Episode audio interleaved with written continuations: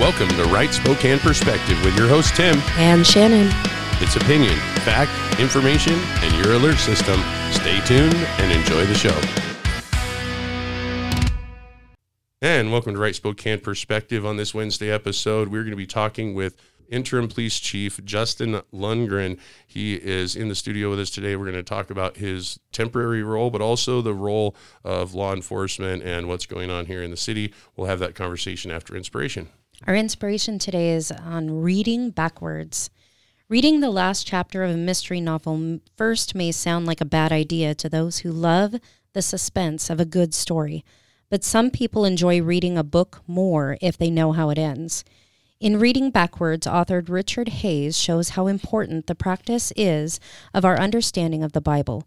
By illustrating how the unfolding words and events of Scripture anticipate, echo, and throw light on one another, Professor Hays gives us a reason to read our Bibles forward and not backward. Hays reminds readers that it was only after Jesus' resurrection that disciples understood his claim to rebuild a destroyed temple in three days. The Apostle John tells us the temple he had spoken of was his body. Only then could they understand a meaning of their Passover celebration never before understood. Only in retrospect could they reflect on how Jesus gave fullness of meaning to an ancient king's deep feelings for the house of God. Only by rereading their scriptures in light of the true temple of God, Jesus himself, could the disciples grasp how the ritual of Israel's religion and Messiah would throw light on one another. And now, only by reading these same scriptures backwards and forwards, can we see in Jesus everything that any of us has ever needed or longed for. Heavenly Father, thank you for letting us live long enough to see your ability to show up and reveal the wonder of your presence in ways that we could have never foreseen. In Jesus' name, amen.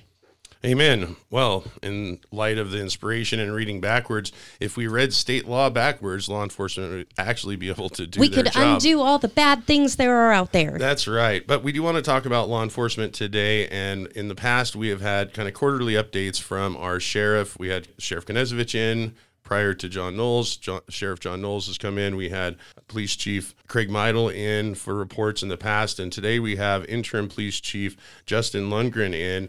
And we want to talk about law enforcement. But first, let's get to know who Justin Lundgren is, who is standing in for our police chief now until the new administration comes up with another. Welcome to the show. Hey, thanks for having me. I grew up in uh, Spokane. My wife and I are raising our family here in the city. I went to Shadle Park High School, graduated from from Shadle, and uh, spent four years down in Pullman at Washington State University, where I, I received a bachelor's degree. I grew up in a law enforcement family. My my dad came on um, shortly before Expo 74 to bolster the the force at that time, and so I grew up around the department my entire life. Uh, my brother is a detective on the police department, and I have a lot of a lot of really close ties. And so on the police department, I've had the opportunity to work my way up the ranks. I've had many different varied assignments over the years from patrol to investigations. I've been a training officer, was fortunate to be a member of the bomb squad for a number of years. I've worked um, administrative assignments and um, was the police assistant chief under Craig Meidel for about seven and a half years. And so I learned a lot during that time. Uh, mo- most lessons I learned the hard way. That's just the way I do things. And so I'm bringing that experience and hopefully some stability for the next four to six months as uh, we look to see who the, the next police chief is going to be. Well, that sounds great that you're you've got such a, a history, not just with being in the city of Spokane, but with the current police force that we have. I know that we've got some longtime service members. Kind of how old is our officers. I don't want to throw anyone under the bus for getting old because I'm starting to show a little gray, but we do A have little? a little, yeah. We do have officers that have been with the force for quite a long time, and we still need to find all those new recruitments, right? Absolutely. So there are two ways that we we attract new officers to the department.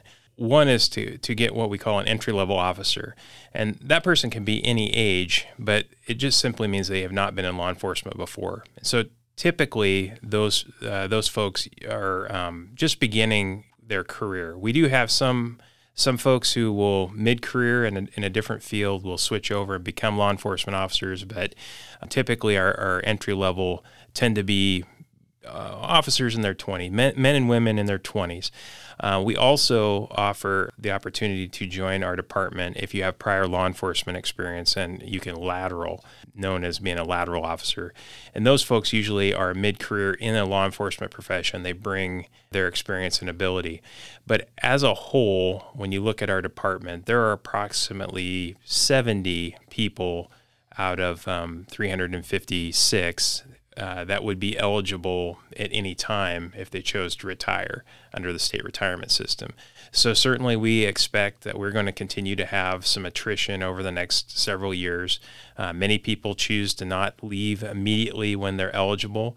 But certainly, we have to be aware that when you have 70 officers that could leave, um, we have to be prepared and always be recruiting and trying to bring in the, the best officers to, to replace those that are going to leave and take that experience with them.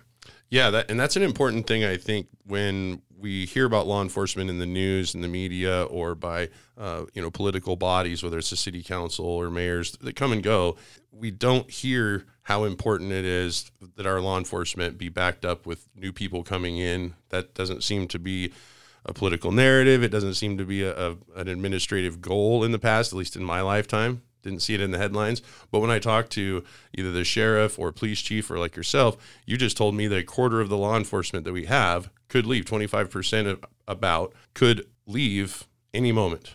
Yeah, that's that's right. And you know, certainly when we bring in lateral officers, uh, they bring experience, they bring training, and they are a, a, little bit more plug and play in that it doesn't take as much training to get them ready to provide uh, the service directly to the community.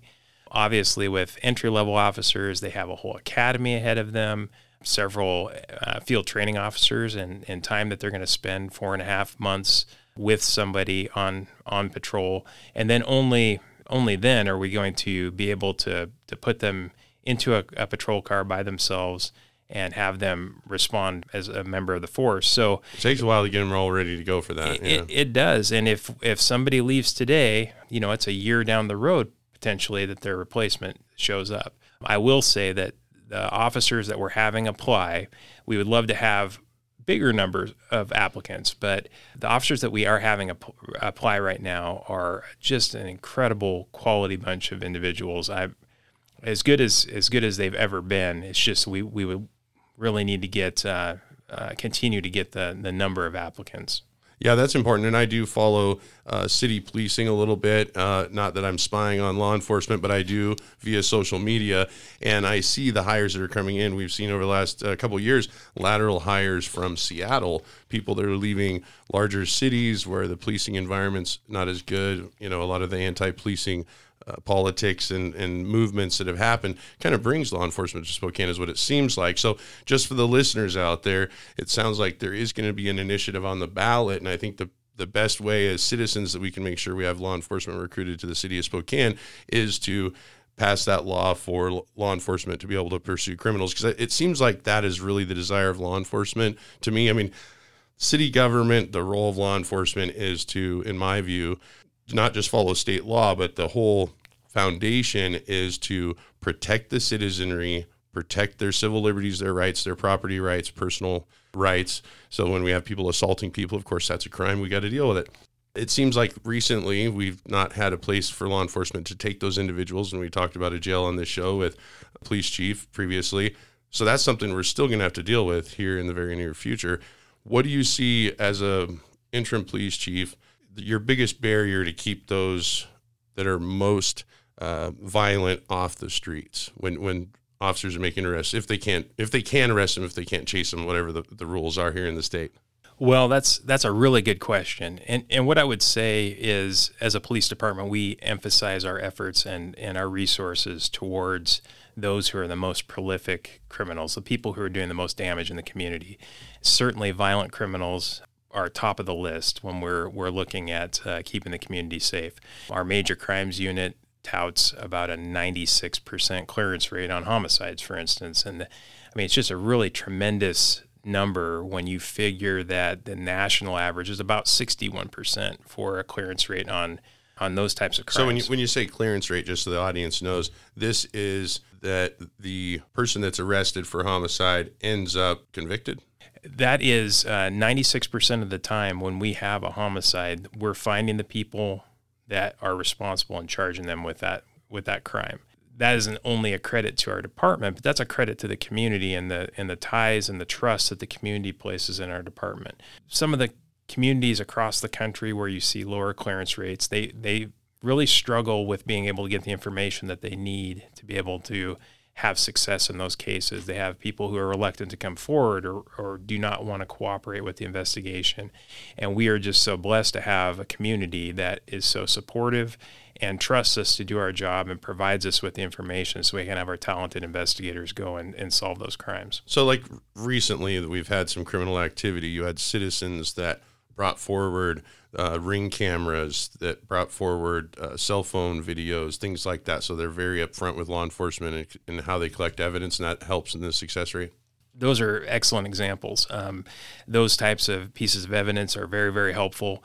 And even trusting officers and being able to come forward if you have information, you know, about a family member or about a neighbor or about someone who, you know, may have taken a taken part in one of these serious crimes and feeling compelled to share it and provide that information that might be that missing piece that allows uh, detectives to to solve those cases.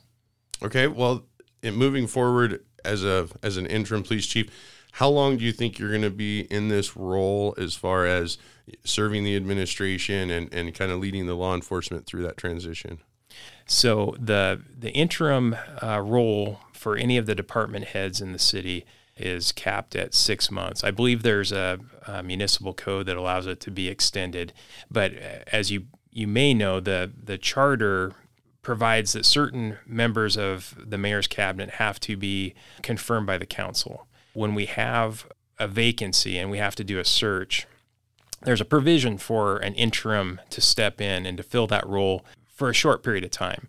So it could be up to, to six months just as a, an initial assignment. The, the mayor could have me on for six months while we're doing a search, while we're, we're ga- gathering community input, while we're identifying those finalists and then, and then finally selecting someone to take that role on full time. I would anticipate it will be a, a matter of months. A matter of months. Well, I hope that our city council and the current mayoral administration looks very carefully because if it takes a, a year to onboard an officer, maybe just six months isn't enough for a police chief. But I, but maybe for for your sake, having that shorter term where they have someone come in more quickly is is probably better. Uh, we're gonna have to take a break, and we're gonna come right back again with interim police chief Justin Lundgren. We're going to talk about some of the law enforcement issues here in the city of Spokane, how we as citizens can help aid in those situations, and how we can help the administration and city council pick that new police chief. We'll be right back. Today, we want to think about how our founding fathers established a nearly foolproof system of government. Its checks and balances are among the most noteworthy aspects of our republic. Our government, when functioning as it was designed, champions our liberties and prevents our government from becoming tyrannical and oppressive. By and large, however, the American people are sadly uninformed about democratic principles and their role in safeguarding our freedoms. What's more, the clearly defined lines between the three branches of government are becoming blurred, and the United States citizens are paying the price. We must continue to pray that God protects our way of life asking Him that He would allow men and women in office who are committed to serving their constituents with integrity. We must remain in prayer for our elections, asking God to promote our fellow citizens to become more involved in this process. Voting is both a duty and a privilege, and the outcomes of our political races are critical in determining the future course of our nation. If you would take a moment to visit our website, www www.rightspokaneperspective.com. We have up on our website a list of all of our elected officials. Again, go to www.rightspokaneperspective.com and let's all take a moment to pray for our officials and for the laws that they're looking at passing. Now back to our show.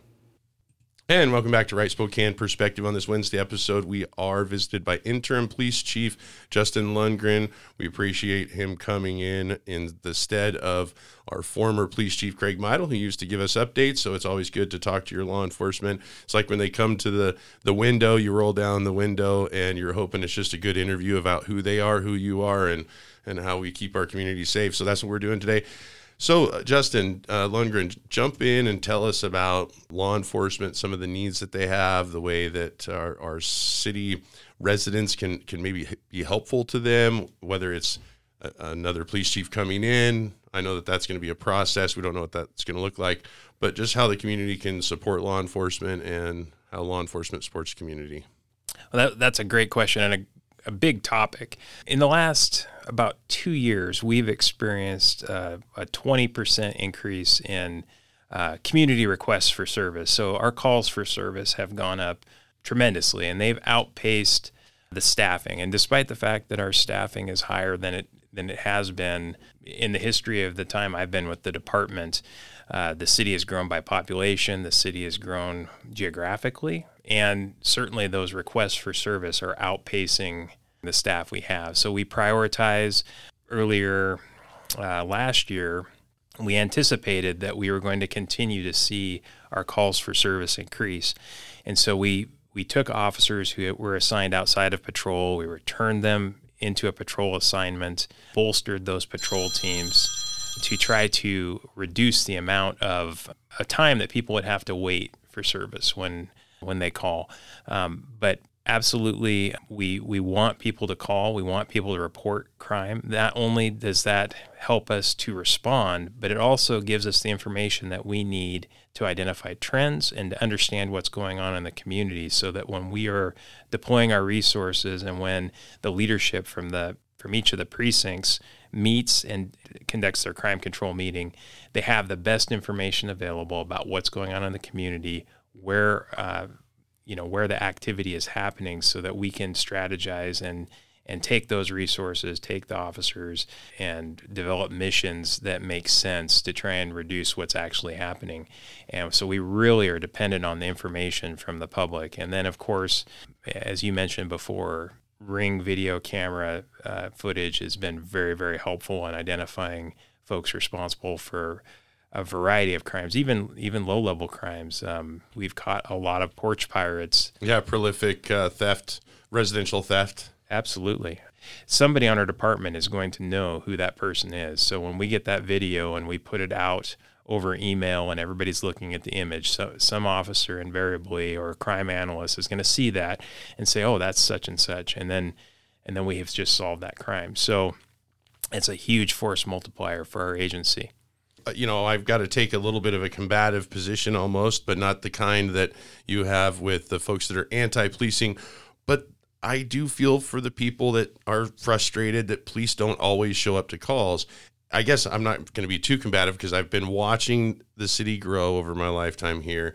And even though there's, like you said, more officers now than you've ever seen, we're still short on the national average by a huge number of officers. I think it's like 80 officers that we're short just to be at the national average. When when you look at the the statistics provided by the Washington Association of Sheriffs and Police Chiefs, and they look at national staffing, uh, Washington as a state ranks 51st behind all the other states and the District of Columbia in staffing per population for law enforcement. So there was a president in the past that talked about more states than we really have. I think he said 57, but 51 uh, law enforcement states is what kind of what we're looking at, including the District of Columbia, and we're last.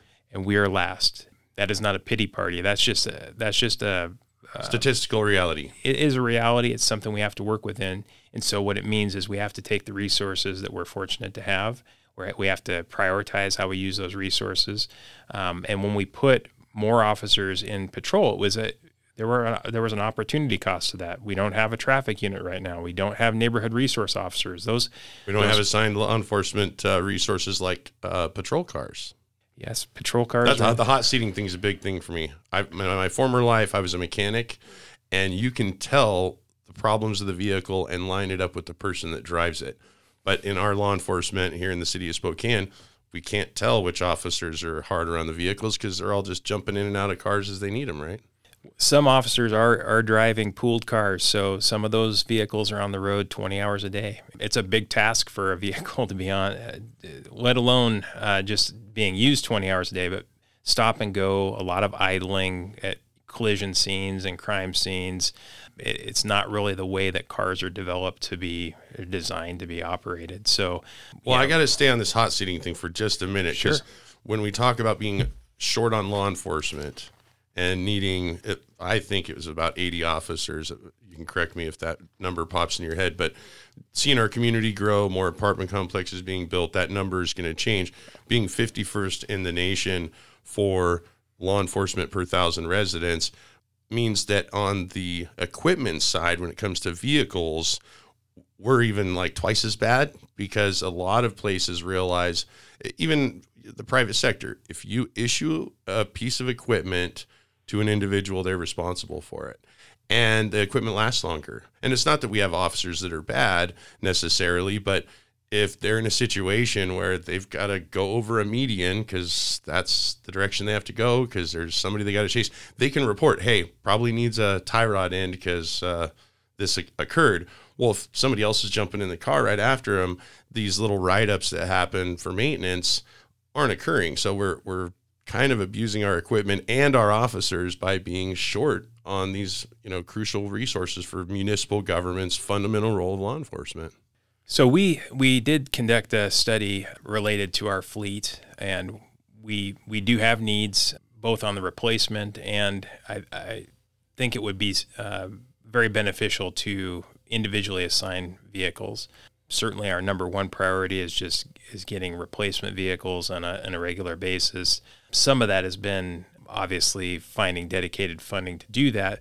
However, even with the funding that we've had in the last couple of years, it's been very difficult to get police cars. The manufacturers have not been able to get all the parts they need.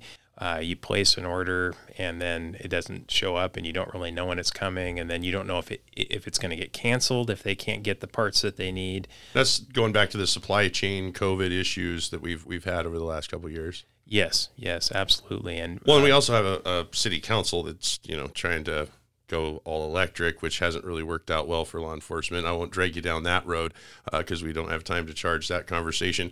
But you know, I I think that it's really important that you know I look at this is a show we talk a lot about potholes and policing, and they're not two different discussions because all of those squad cars are hitting the same potholes we're all trying to dodge. So when we look at the fundamental of government, how do you we do all this short term emergency management in our city that I see frequently. How do we fill the potholes so law enforcement's vehicles aren't being beat up like ours? And then see the long term saying, oh, now we have enough money to buy more squad cars because we're not replacing the suspension every two years and things like that. I mean, is that something that our police chief normally communicates to our city? So that's a really interesting question.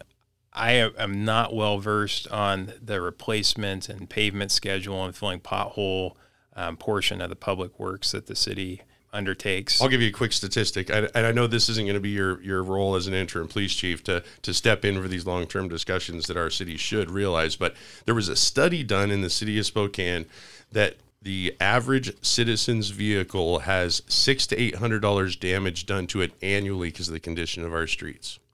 So if that's our average citizens' damage to their vehicles, I would say that law enforcement that's on the road much more time per day than the average citizen. The cost to the taxpayer to damage to our city vehicles, whether it's you know squad cars or other city vehicles, is probably much higher.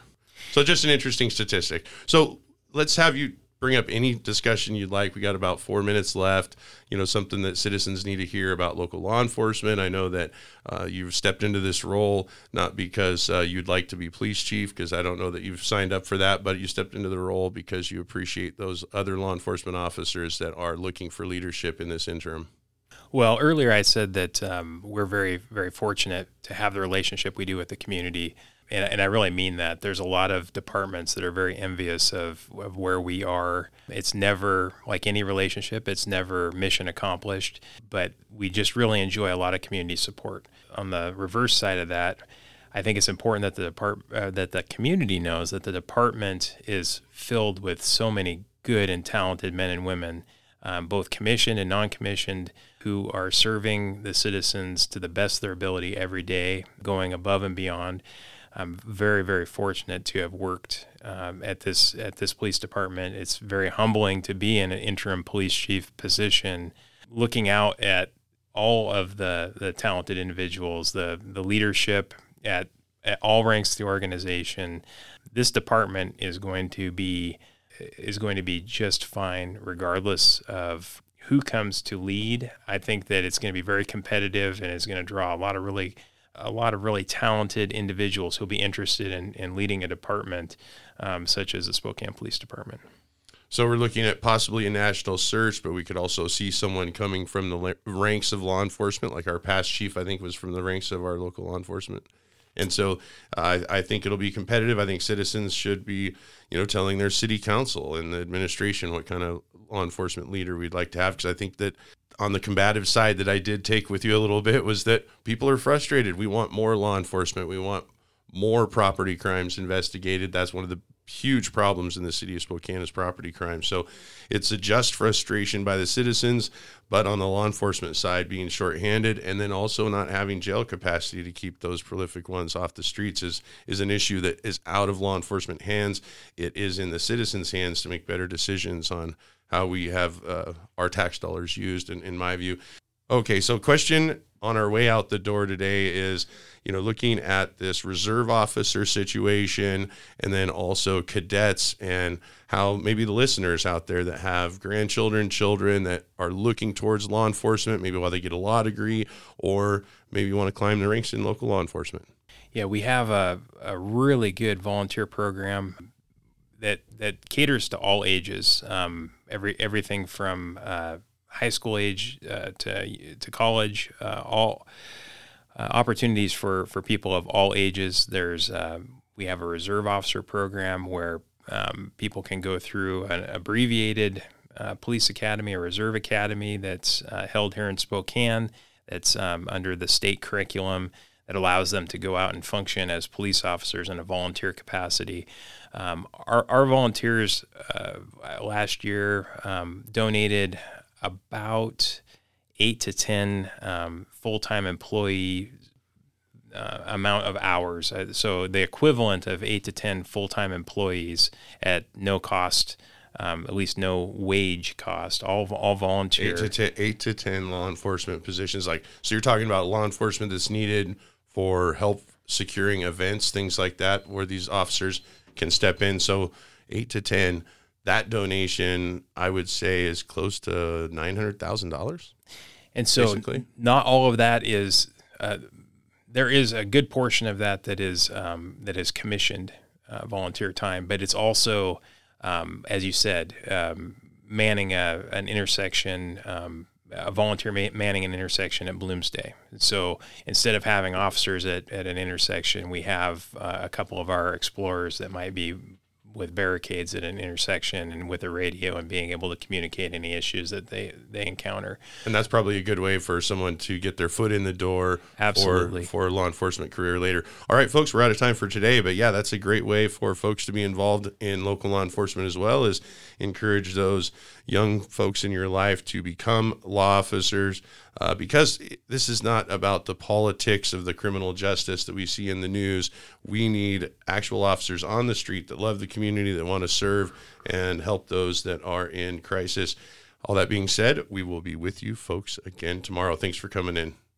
Hey, thanks for having me. Bye bye. Bye bye. You have been listening to Right Spokane Perspective. We are sponsored by Right Spokane Perspective LLC and made possible by advertisers you hear and contributions from listeners like you.